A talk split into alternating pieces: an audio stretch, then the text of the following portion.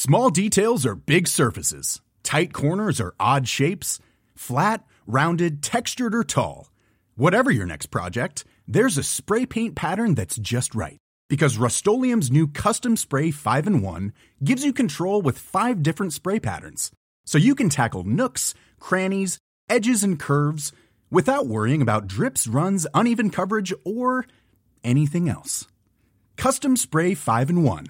Only from Rust-Oleum Since 2013, Bombas has donated over 100 million socks, underwear, and t shirts to those facing homelessness if we counted those on air, this ad would last over 1,157 days. But if we counted the time it takes to make a donation possible, it would take just a few clicks. Because every time you make a purchase, Bombas donates an item to someone who needs it. Go to bombas.com slash ACAST and use code ACAST for 20% off your first purchase. That's bombas.com slash ACAST, code ACAST. Hey everybody, it's Tim here, and we thought it would be um, a fun idea to do a little trip down memory lane and play you guys all of the episodes from season one again. And for the first time ever, I've forced Guy to listen to the podcast as well. He's not with me right now, but we've decided that we are going to take turns listening to these episodes and do a little preamble for you, um, which is, I don't know, it seems like a nice thing to do after 10 years since this thing started, which is insane. I've just listened to the first episode and I mean, what to say? It's it's kind of crazy to see how many of the tropes got established in episode 1 of season 1. Like me being a fan of a bit of the movie that's got a knife in it, probably the only bit of grown ups too that's got a knife in it uh, guy mentioning the OC. I actually say the words "shining light of talent" in this one, so it's sort of like the origin story of so many of these recurring bits are right in the DNA of the first episode, which is pretty interesting.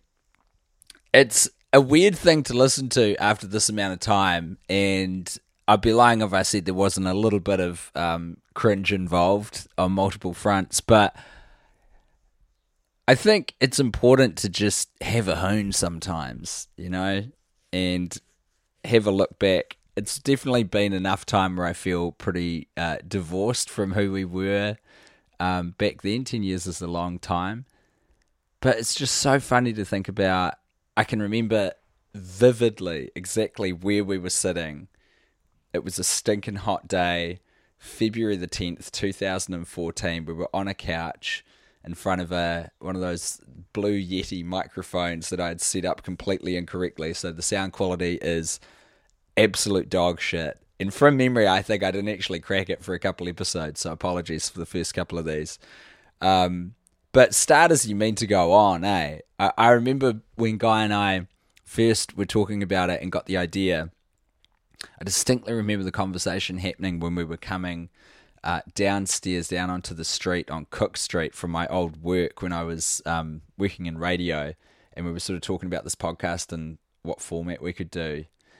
And guy was kind of like, "Oh, you know, what what do we need? do? We need to like get in a studio or like figure this out?" And I was like, "No, let's record it tomorrow."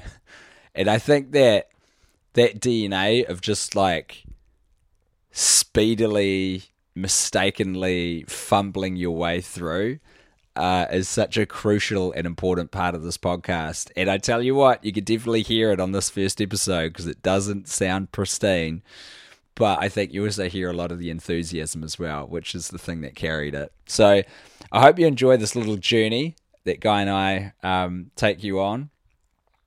It's going to be a wild thing revisiting this first season. And uh, yeah, enjoy. Here's episode one, season one, the worst idea of all time. Welcome to the worst idea of all time podcast. Hello, I am Tim Batt.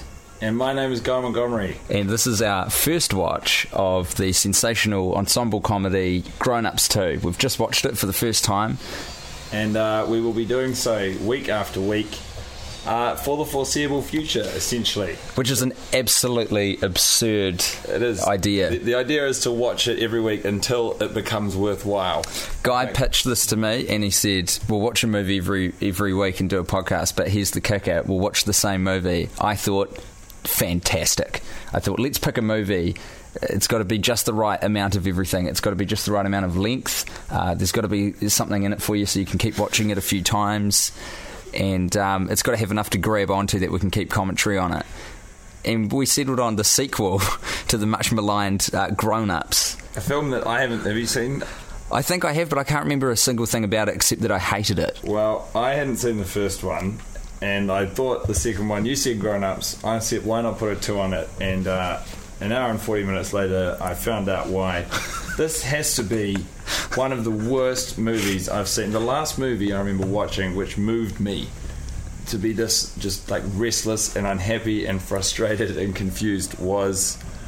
Oh, I can't even remember the name of it. It was Who's in it? it was I can't remember. It was in. I wrote a review about it. I got so angry. I walked out of the cinema. I got free tickets from the, the Black Thunder, 91 ZM's Black Thunder, and I walked out of the cinema and I went home and I wrote a blog, which is a pretty high level of frustration. Was it recent? This No, it would have been 2007 or 8. Was it Save the Last Dance? No, That's the last movie I walked out of that I no, paid for. I actually quite liked Save the Last Dance. It was um, it was ah something about being in high school.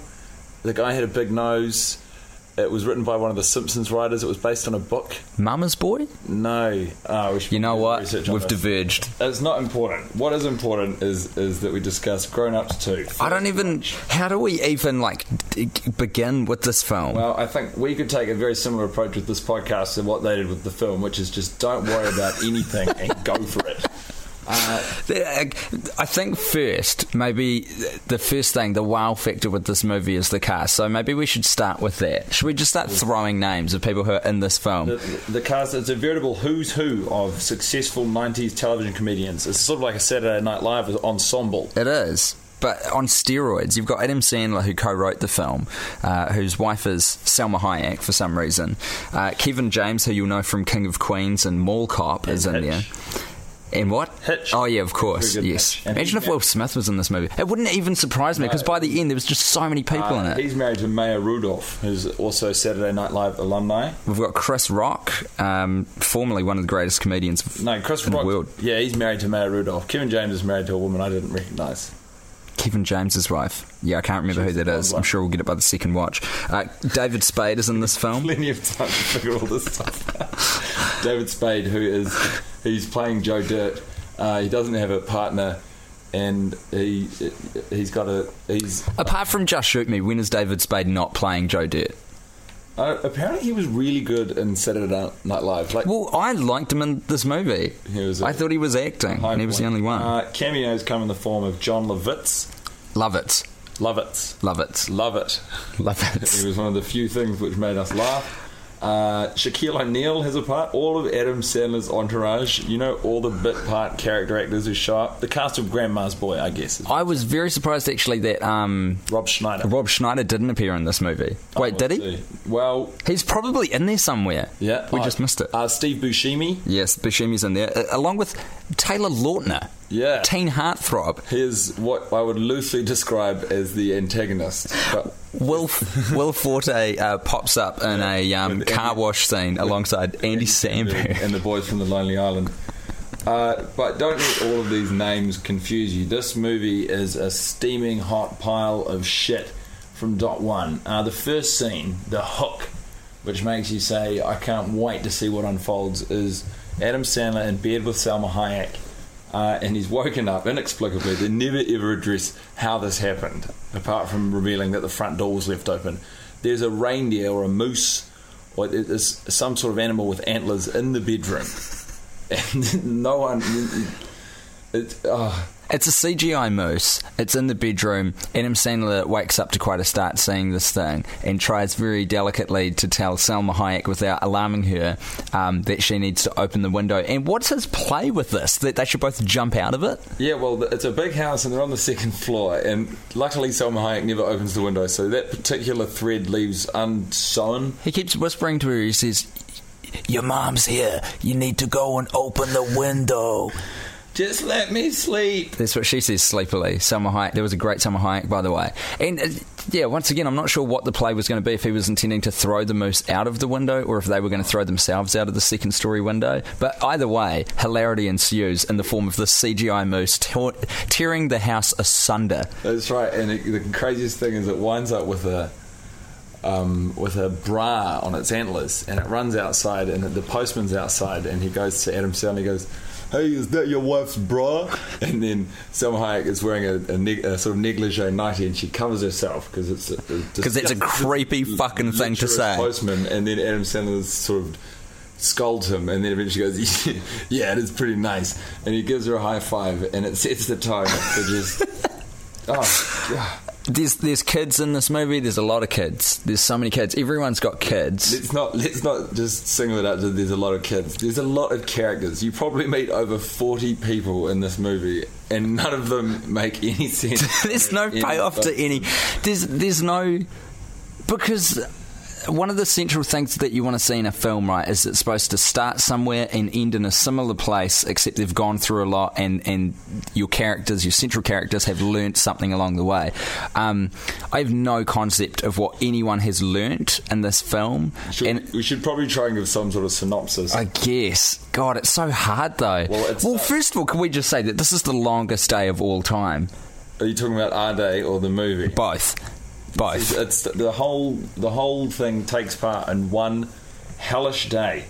Uh, it's, it starts as we said with Adam Sandler and Salma Hayek. I'm going to ruin the ending for you now. It also ends with Adam Sandler and Salma Hayek in bed. It's a nice bookend to the film. Uh, it's the, the- last day of school. Yeah, It's the last day of school in summer. Summer's just kicking off. about to start. And um, yeah, okay. So what happens? So we got the moose. Uh, I just keep coming back to the rule at Kmart for half of we, this yeah, we meet all the families, and then the bus driver. The bus driver who's take, meant to be taking the kids to school is like wasted on drugs. Yeah. And so Adam Sandler just because he doesn't have a job because he got rich somehow, he decides to drive the school bus and he picks up he drops the kids. No, he, he picks up his friends on the way to school. He picks up Yeah, that's right. And then they all drop them at the school. And they, then they just go and hang out in Kmart for like For half the hour, day. two hours. These are like grown men going to the mall, and um, And they've all got jobs, kind of. Well, Adam Sandler doesn't because he got rich in Hollywood. I, I assume that that's explained in the first Grown Ups movie, which I'm sure is a masterpiece, which I think I have seen but don't remember. I don't think it's too important whether or not it is explained. It's it's just the it's just this inexplicable series of not funny scenes. So we get introduced at the start. Uh, we've kind of glossed over this, but there's a little vignette, a little window into everyone's lives and their and their family situation. So everyone's got kids. So we see um, what's happening with Chris Rock's family. He's got the wife there. He's got It's a couple 20 of It's kids. their twenty-year marriage anniversary. That's right. He's hidden he's hidden a necklace for his wife in his son's diaper. Because that's what you do when you're married, folks. And tell- married life. He tells her that it's, she's on nappy duty, and then she takes it and he goes, "Happy 20th anniversary," and she's like, "What?" Because she completely forgot. she forgot. And so he gets this free pass. Which is what we're all searching for in relationships. No it's all a point system, and we're all looking for that little no nugget one's of gold. Listen to this. no one's going to listen to this fucking podcast. No, because no one's going to watch the fucking movie. it's so fucking terrible. It's so absurdly bad.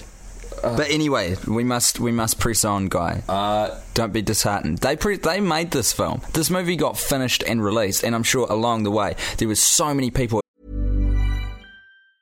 Small details are big surfaces. Tight corners are odd shapes. Flat, rounded, textured, or tall. Whatever your next project, there's a spray paint pattern that's just right. Because Rust new Custom Spray 5 and 1 gives you control with five different spray patterns. So you can tackle nooks, crannies, edges, and curves without worrying about drips, runs, uneven coverage, or anything else. Custom Spray 5 in 1. Only from Rust Hey Dave, Yeah, Randy. since we founded Bombas, we've always said our socks, underwear, and t shirts are super soft. Any new ideas? Maybe sublimely soft. Or disgustingly cozy? Wait, what? I got it. Bombas. Absurdly comfortable essentials for yourself And for those facing homelessness. because one purchased equals one donated. Wow, did we just write an ad? Yes. Bombas. Big comfort for everyone. Go to bombas.com slash ACAST and use code ACAST for 20% off your first purchase. Burrow's furniture is built for the way you live. From ensuring easy assembly and disassembly to honoring highly requested new colors for their award-winning seating, they always have their customers in mind. Their modular seating is made out of durable materials to last and grow with you. And with Burrow, you always get fast, free shipping. Get up to 60% off during Burrow's Memorial Day sale at burrow.com slash ACAST. That's burrow.com slash ACAST. burrow.com slash ACAST. every stage who said this cannot be released. this cannot be finished. It cannot be put out to the public. And you know what it was. So, in the spirit of Grown Ups 2, this podcast will be done. So, I can't wait to see what we're saying in 30 weeks. the shining light of talent, I think, uh, in the, the early vignettes. Uh, Chris Rock has the son, the aforementioned oh son, it is the son who's got the diaper. Sensational talent. You can tell that that kid's a born performer. They Um, it's dancing around. young black stereotype. Yeah. like the when when it turns out that Maya Rudolph's forgotten the 20th anniversary, it just goes to a shot of the like two year old's face up close, and he just says straight down the camera, "That's cold." I don't know how you even teach a baby to say that because you got the intonation and the timing dead on. I ca- it's- Do you reckon the baby was CGI as well? Because the moose was. I assume they've got a lot of money thrown around. Then Kevin James's family, we meet them next, and he's got a child who's just really thick, and they never explain it. Yeah, that's right. They've so they're on this path of parenting where they want to not discourage the kids. Positive reinforcement. Positive reinforcement at all costs. So uh, we, we're the little window into his family life is the mum, his wife, who appears to be normal. very briefly in that film. Is that like the only bit she's in? No, she was at she was at yoga class. Oh yeah, of course. She was at the ballet recital. And she God, was- she's forgettable. She was, all she was at the party. Oh my bad. She was So through the film. spoiler alert: there's a party and some ballet. Um, so she's like got these flashcards going, "What's nine and three to the kid, and the kid's like 28, and she's like, "That's great, very good." Which is that's not how you raise a kid. And they just keep. He just gets all this math stuff. Like it's just they've just written the laziest jokes, and they're like, no, no one's going to say this. But it doesn't gonna even- get to say these lines, and then they just feed them to this five-year-old kid, and it's actually one of the funniest parts of the movie. What the like the bad math and stuff. The whole script. It feels like. Did you watch the OC, Tim? Um, I yeah yeah I can't remember the OC. Yeah, Remember- that was a good show. You remember? So Seth Cohen, who was sort of the protagonist, he Yeah. was very funny, and there was one guy who it was a character. I can't remember his name, but they, he- he was described by everyone as big.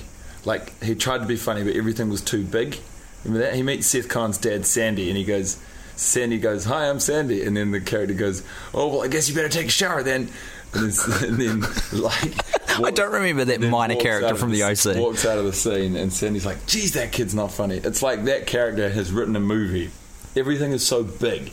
Yeah, and it's there's some gags that look like they work on paper. I want to go through the families just a little bit more though, just to give it a little bit of a picture. Um, we won't go through the whole movie because, sweet Jesus, we just went through the whole movie, and I don't want anyone else to go through it. Which really begs the question, like, Why are we doing what this? what is in this for other people? But we will press forward. David Spade. Now, he's got an interesting one.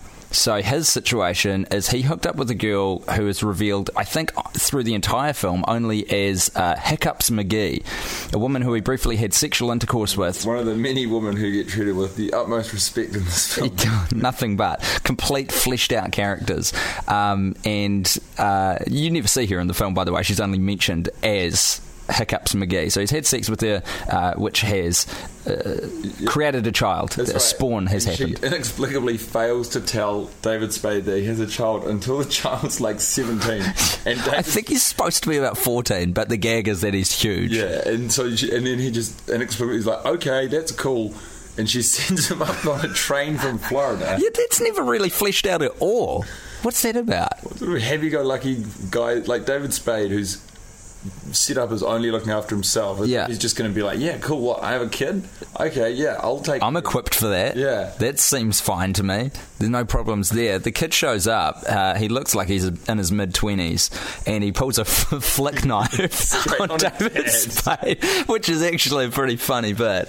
And then, and then David Spade has turned up expecting a uh, far more gentle and small child.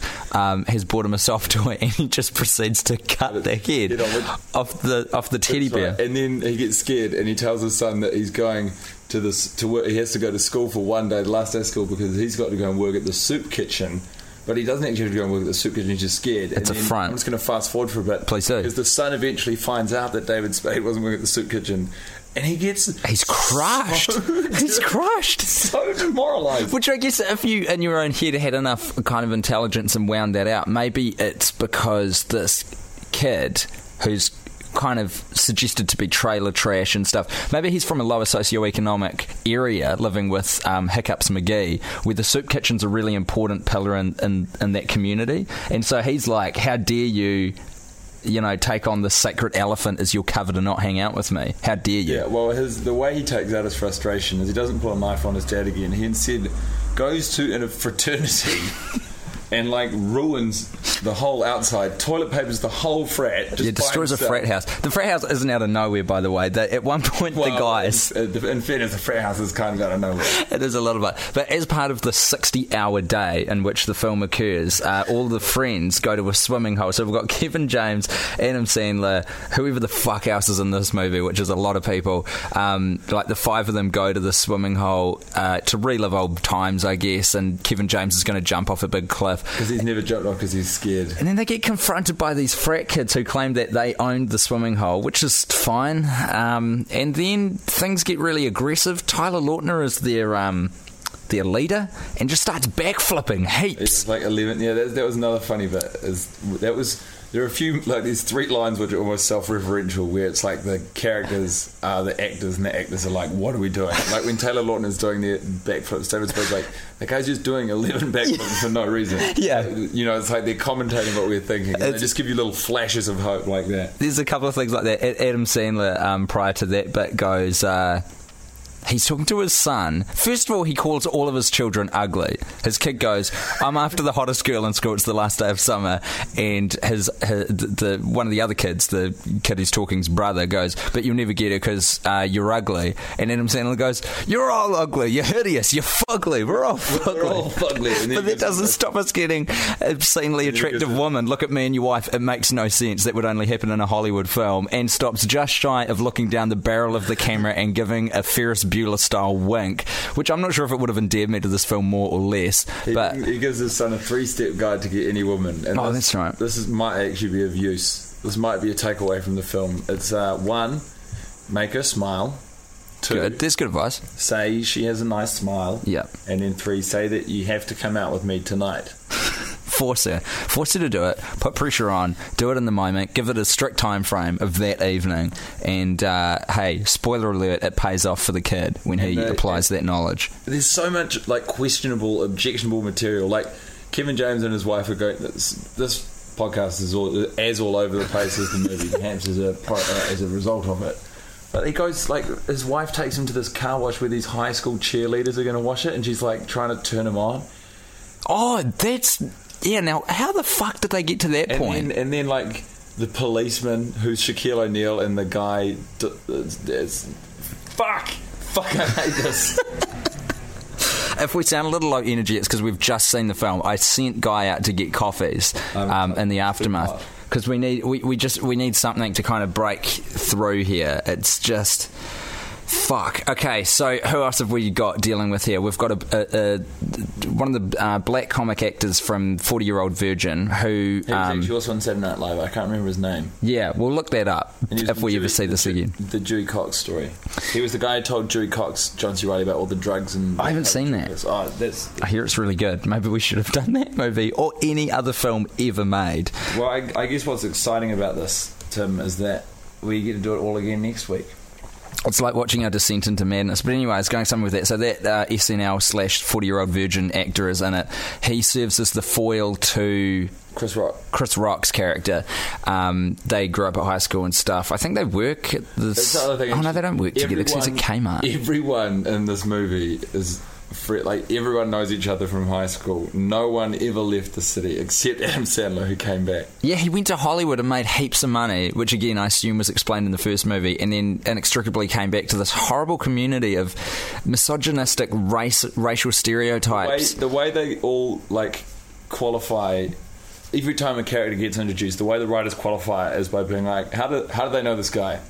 Well, uh, they went to school, they went to high school together. Oh, they were at high school, you know, and either they were best friends and now they hate each other, they were best friends and now they're best friends, or they hated each other and now they're best friends.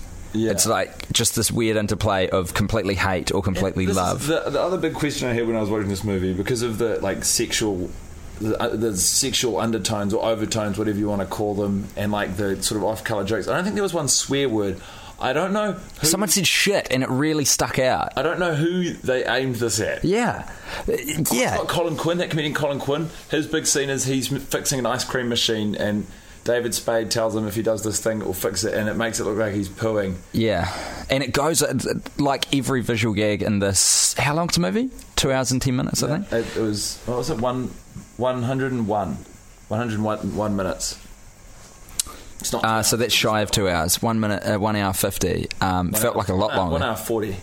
But every, what this film is is just comprised of visual gags that go too long that weren't funny when they began, but in the hopes that if they just keep going, they'll develop into something. So yeah, that, that scene where he's kind of bent over this ice cream machine with his chocolate sundae coming out, uh, seemingly of his rectum, is uh, capped off after a very long kind of spinning out of this um, this this gag. Uh, it, it's topped off by the kid going, "Is that where ice cream comes from?" Stupid kid. And scene. And uh, I can't. I gotta. I've got to go pick up my dad right now. you don't. You're making that up. That's No, a lie. I really do. That's a lie. We've got two minutes to wrap up the first episode. It's only it's a short podcast. As we read more into the film, you know they'll become longer and more nuanced. I'd really love it if you could um, join us every week, is because I. Uh, originally, we were talking about before we saw the film doing this 50 times. That's not happening. It would. We can't do it. The thing with this movie is that the only way for there to be payoff is is for us to actually do it fifty times. Like because by that point, I've got to go five, man. Can we do five and just kind of reassess? Because honestly, I, I don't, I don't know if, like, I'll kill myself. yeah, there's a risk of that. Um, my name is Tim Batt. You can follow me on Twitter, I guess. Is that a takeaway? My name is Guy Montgomery, and you can forget that I was involved in this shambles.